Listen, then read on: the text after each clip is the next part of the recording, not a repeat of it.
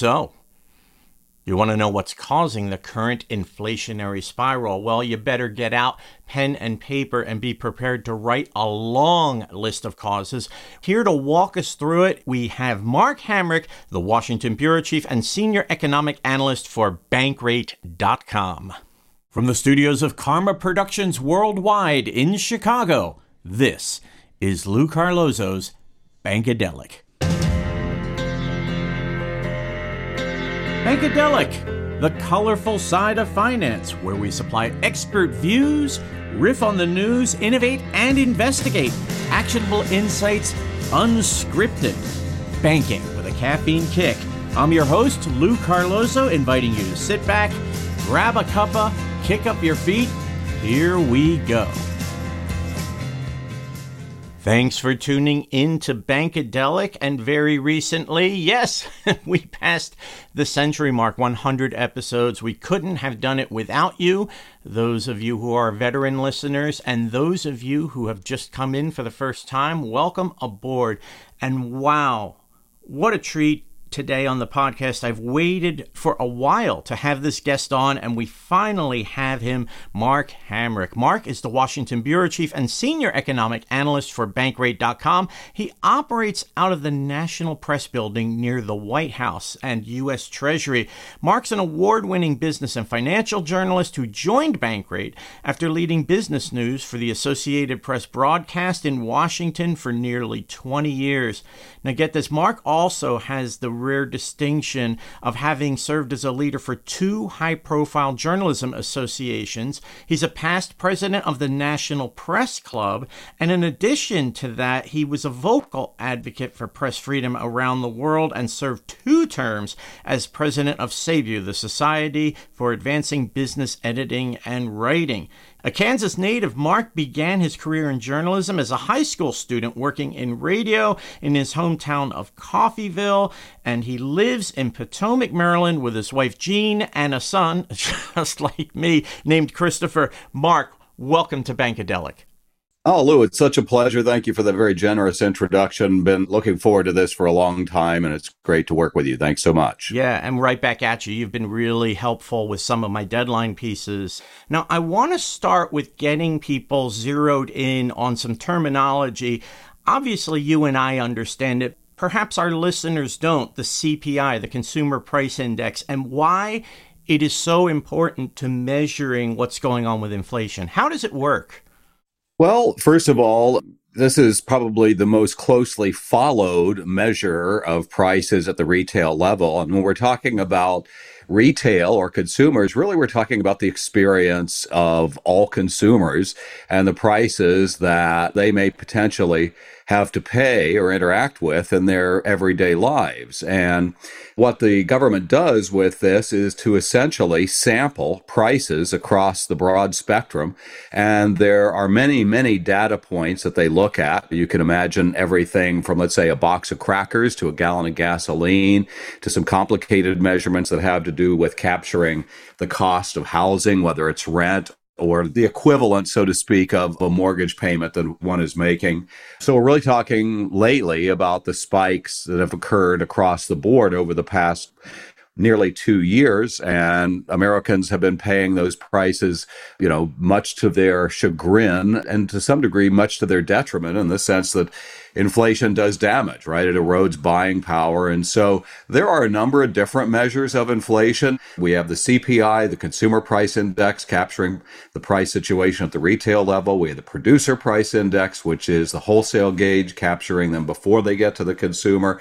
We've been so familiar over these past few years with the notion of supply chain disruptions. And then personal consumption expenditures is one where the Federal Reserve looks at yet another index of pricing and in some ways prefers to look at that. But I think as we've gotten now five interest rate hikes behind us and likely some more to come, the Fed is looking at all the data points and the outsized gains in the consumer price index. And it's quite remarkable. I even saw a presidential politics survey released that indicated that inflation ends up being, at least by one survey, the number one political issue as well, which that caught me a little unaware because I'm not sure all the surveys have captured that.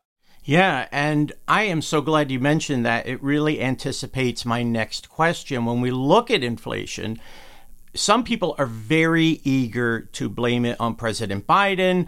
Other people are eager to blame it on the GOP and all of the tax cuts that were passed. Some people just think, well, prices are going up. What is the problem? Why can't we stop it? And yet, the root causes of this round of inflation appear to be much more nuanced. Maybe you can take us back to when this spiral started and identify some of the factors that met as a perfect storm and created the situation that we're in now. Yeah, and I get this question a lot. And I think that fortunately, the people that I get to talk to, like you and others, understand that Bankrate is essentially politically agnostic or neutral. And it's part of our job to try to connect the dots between what's happening in the world and individuals' personal finances and to be fair and to be as accurate as we can. One thing we can start out with before I sort of get to the very complicated and diverse number of triggers that have set off this inflation is to acknowledge that we live in probably the most polarizing political times in 100, 150 years in our country, going back probably to the Civil War time.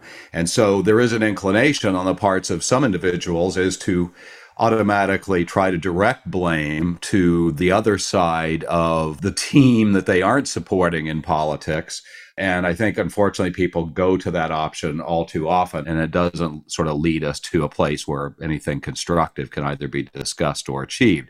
But to the question, well, let's think back about December, January of 2020, and we had, of course, the evolution, so to speak, of the pandemic. When in that December, I can remember talking to many people, and the thought was, or it was more of a prayer or a hope, that the pandemic might somehow be just localized to China. And of course, we learned quickly otherwise over the ensuing three or four months. So that had a number of different immediate ramifications. The first was the supply chain started locking up because China was locking down. And obviously, you're getting people sick. And so those people are sidelined. And that's continuing even now and dampening the supply of labor, which is so vital for the operation of our economy and economies elsewhere. And then, of course, as we all can remember, you know, this is not something that happened to somebody else. It happened with all of us that consumer preferences and needs shifted dramatically. Part of that was not being able to go out of the house very often, or even if you did, there were places that you literally could not go and then the need for things at home, whether it was food or paper goods, and the things that you couldn't buy, which were part of the service economy that included travel or going to the movies, going to live sports. Right. And so what consumers consumed and what they didn't consume had as dramatic a shift as any time, I think, in our history that wasn't associated with a natural disaster or something like World War II. That caused strains on supply chains. We can think about the shortages of meat. We can think about the paper products. And then obviously everybody who is in business, either supplying goods or services, was having not only to adapt to those shifts, but also managing their workforces where people either were able to go to the location of the business or not. And those who worked remote, like I did, and I imagine you did. I did. So to quickly sort of go through some other causes, obviously the pandemic evolved over the next couple of years. Then we had the changes in consumer needs and wants.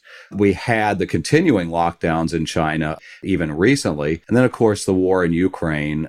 We're talking about the need for energy in Europe as well as everywhere else, and the need for food across the globe, both Russia and Ukraine being major suppliers of those things. And so, because Europe's been so reliant on Russian energy, you know, there's quite a dire outlook for both the price and supply of energy this winter as we get deeper into wintertime. And, and um, we can also think about how we've had the spike in gasoline prices, which have since gone back down. And that seems to be the key area that's helped consumers to feel a little bit better about the price environment simply because I think they don't like seeing that money go up in smoke. We'll see whether gasoline prices get back down to where they were a year ago, where fortunately we're now in a season where there's not as much consumption of gasoline and the blends tend to be a little less pricey. And I don't think there are too many souls out there who thought that we would have been dealing with the continuation of high inflation this late in the story, but you know, we certainly are, unfortunately. That is an incredible summary and very comprehensive. I have to say, I just learned a few things about the forces that we're talking about here, and it spurred some memories. I remember being at the grocery store elbow to elbow with people who are fighting for that last package of toilet paper or paper towels. It almost seems like it's a dream, not something I really think about that much. So there's all sorts of really curious wrinkles that reflect everything that you just discussed, whether it's supply chains or the shortages of things that were made or the shortages of people to make them. Yeah, that's a great example. And the one thing that I didn't mention, but to the first part of your question about the tie in of elected officials, you know, we're really talking about two presidencies and two sets of members of Congress, meaning the House and Senate. And so we had the effort really to keep the economy from truly falling off a cliff. And I can remember Treasury Secretary Mnuchin under the Trump administration was talking about the need for essentially stimulus and talking about the fear that we would get back to depression levels with unemployment. And he mentioned the number 25% for the unemployment rate, which is the estimate for unemployment during the Great Depression because the data isn't as good from back then. And so, in one way, credit elected officials who for the most part, put aside their political differences and did enact legislation aimed at keeping that worst case scenario from occurring. And they did. The unemployment rate peaked at 14.7% in April of 2020. So that's basically 10% below 25. And of course, the Federal Reserve, which here we go again, lowering interest rates back down to record low levels where they had been after the great and during the great financial crisis. And now, of course, they're trying to exit that strategy and also shrinking the balance sheet down from the level of $9 trillion. So, in summation, Your Honor, what I would say is that much the same as the great financial crisis, during which the collapse of the housing market occurred, this situation had so many contributors. There is the notion that the buck stops here, meaning at the White House in the Oval Office, and the president tends to be a target and to some degree an acceptor of blame. But I think it's overly simplified and ends up being erroneous to blame any single elected official for the current situation. Getting at that argument another way would be to say, you know, even authoritarian or totalitarian governments have not had elegant responses to this situation and they've lacked effectiveness.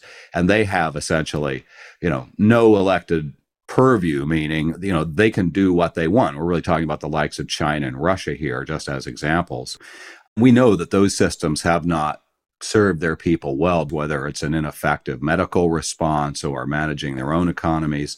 And so the reality is that whatever ineffectiveness or inefficiency we've suffered in the United States, I often say long before the pandemic that inefficiency is the price of a democracy, right? And so policy mistakes can be made, they will be made, they'll be made in the future. But you also have to say of elected or unelected officials, such as those who are serving the Federal Reserve, that they did the best they could. And we're all living this in real time and trying to figure out as we go along. I think that's an astute analysis, especially when we talk about the Federal Reserve. Now, that said, and we're both journalists, right? So I'm more interested in what happened and what the data says as opposed to opinion. There are critics out there, and one of the most prominent critics of Jerome Powell has been Larry Summers, who was the former Treasury Secretary under Bill Clinton. And he said at a recent conference in April at Northwestern University's Kellogg School of Business, quote, Unfortunately, history is not very kind to a soft landing, and then went on to say that the Fed waited far too long to act on inflation and that there's no reason to really hold out hope that the current spiral will cool to levels more what we were used to in the last decade. What do you make of that? And do you think he's being a little harsh, a little unfair, or maybe there's a grain of truth to that? Well, Larry Summers has never been one to speak softly, right? he has the right to his opinion and to enunciate it, and people turn to him for his opinion because he is such a smart fellow and was, you know, indeed thought to have been at least peripherally a potential candidate for Federal Reserve chairman as well.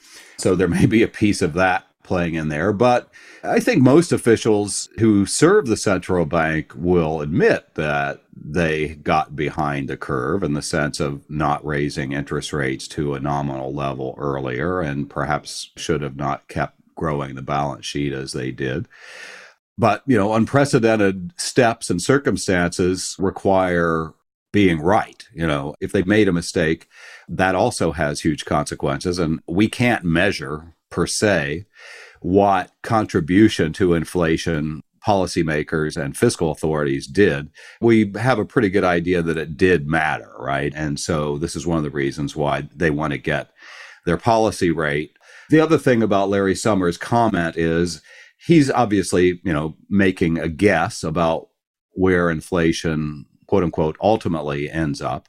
But the reality is nobody really knows. And there's been plenty written about this, plenty discussed. You know, we're learning about how inflation performs during this experience in ways that we hadn't learned in the past.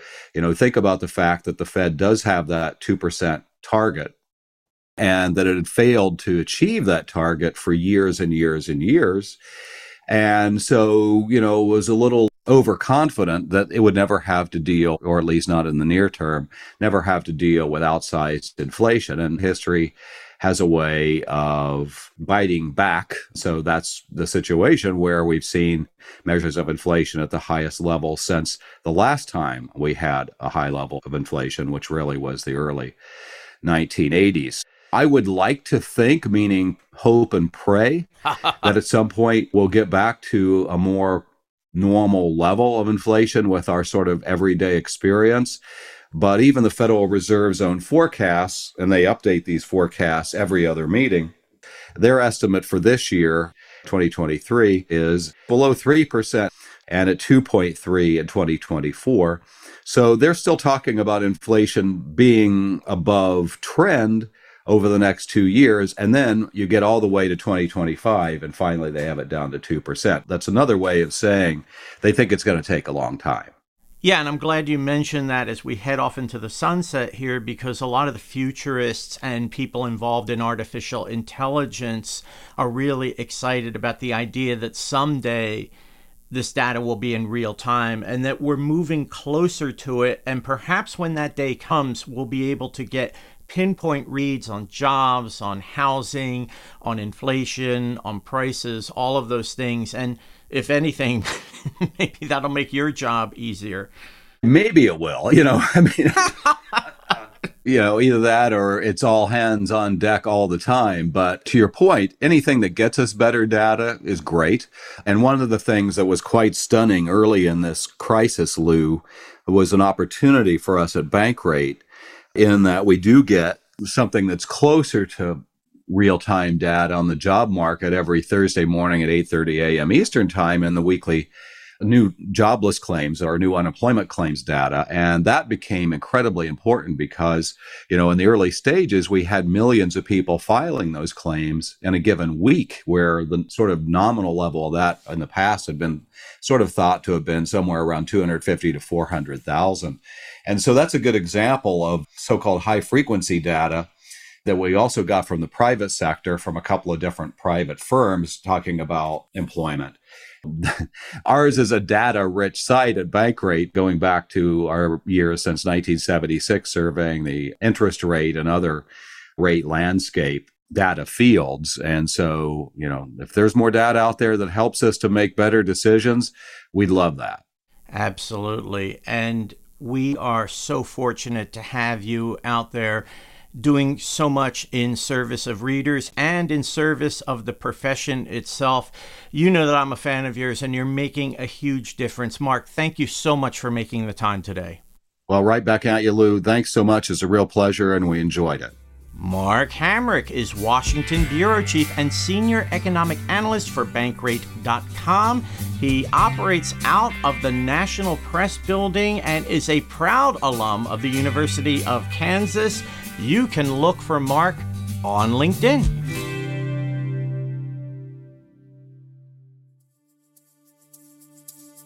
You're listening to Lou Carlozo's Bankadelic, the colorful side of finance. This podcast is brought to you by our friends at NMD Plus, based in London, Chicago, and Austin, Texas. If you like what you've heard here, be sure to check out NMD Plus's financial technology podcast, Dave and Darm Demystify, with hosts Dave Wallace and Dharmesh Mistry. Bankadelic sponsored by the William Mills Agency. For close to 40 years, the William Mills Agency has served hundreds of companies that provide a wide range of products and services in the banking, payments, mortgage, credit union, and related markets. The William Mills Agency is the largest provider of PR and marketing services for companies that market to the financial industry. For more information, visit williammills.com. Have you thought about how you'll gain the upper hand in your search for stellar talent? Banker Hire leverages a niche industry with uncommon insight. They're committed to finding you qualified commercial and community banking, lending, compliance, HR, retail, and wealth talent. Banker Hire prides itself on listening and solving problems. Their approach is 100% hands on and heads up, giving you what you need to make smart, actionable decisions. For more information, visit bankerhire.com. Quontic is the adaptive digital bank that offers entrepreneurs, immigrants, millennials, low income families, seniors, and others innovative banking products and services which embrace the diversity of circumstances that exist in the lives of customers while elevating their financial strength. For more information, visit quonticbank.com. That's Q U O N T I C bank.com.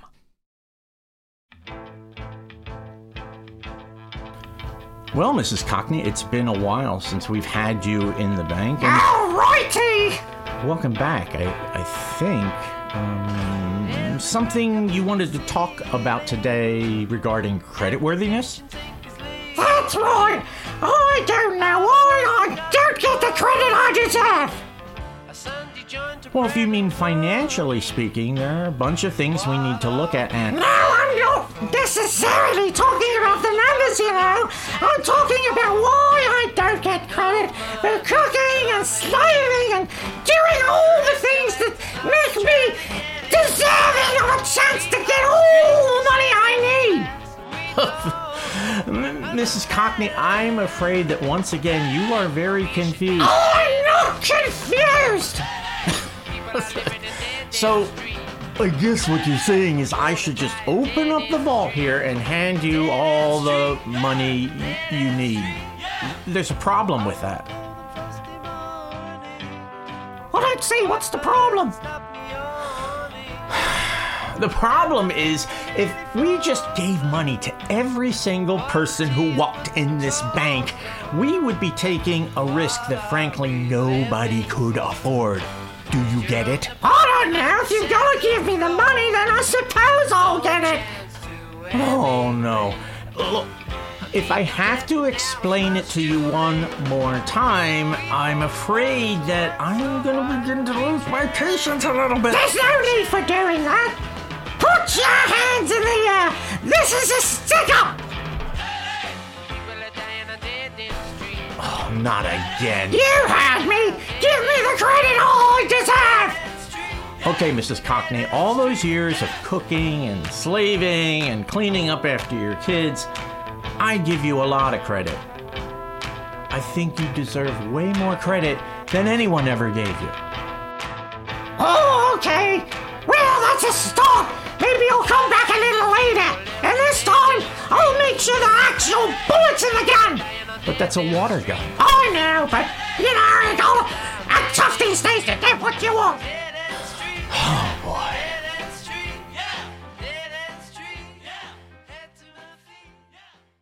And now, Bankadelic presents Three bullseyes.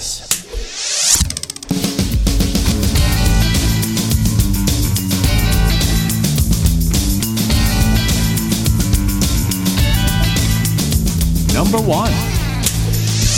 I think most officials who serve the central bank will admit that they got behind the curve in the sense of not raising interest rates to a nominal level earlier and perhaps should have not kept growing the balance sheet as they did. Number two policy mistakes can be made. They will be made. They'll be made in the future. But you also have to say of elected or unelected officials, such as those who are serving the Federal Reserve, that they did the best they could. And we're all living this in real time and trying to figure out as we go along. Number three. There is the notion that the buck stops here, meaning at the White House in the Oval Office, and the president tends to be a target and to some degree an acceptor of blame but I think it's overly simplified and ends up being erroneous to blame any single elected official for the current situation. And now, Lou's Views. I'm going to level with you, and something I'm about to say may make some of you listeners uncomfortable. It is way too easy to blame inflation on President Biden. It's way too easy to blame inflation on the policies of the Trump administration. And for that matter, it's way too easy to think that there is a quick fix when the problem is so frustratingly multifaceted. As Mark Hamrick mentioned on today's podcast, we really need to appreciate the complexity of how all this started and how all of this has gone into overdrive. The war in Ukraine is just one example as it cut off wheat supplies to the Western world. Ukraine is a major supplier of wheat. It also meant boycotting Russian energy supplies, and that in turn has an effect on the European economy and a domino effect to us here. China has tightened up their release of products with COVID, and that led to supply chain problems, which really affected our ports and had items stockpiled for hours. People left the workplace due to the great resignation, and we can, of course, go on and on and on. What I think that calls us to do is really take a step back and try to appreciate how this problem is going to involve cooperation from all sorts of constituencies and nations other than our own. Those aren't popular words these days when people are so polarized in their politics and want to blame things on people on the other side. Now, I wish I had the answer to this problem, but I think Mark had a better answer, and it's one we can only hope and pray and fight for, and that's for people to be informed. When they understand the causes, they have a deeper appreciation for how things came to be, and when they themselves are empowered to do things financially that help their own situation, the effects of inflation are blunted somewhat. All of us together can really have an impact that goes behind the percentage numbers and leads us to a place where we can turn the corner. Better days are ahead. Believe it. Thanks for tuning in to Bankadelic. We hope you join us next time and check back in the weeks ahead as we build our podcast vault. Our producer in Chicago is Jenny Ellman. Thanks again to the William Mills Agency for their generous sponsorship. Thanks to Banker Hire. Thanks also to Quontic. I'm Lou Carlozo. You can catch me on LinkedIn and at the Civil War reenactment as Abraham Lincoln. Until next time, so long.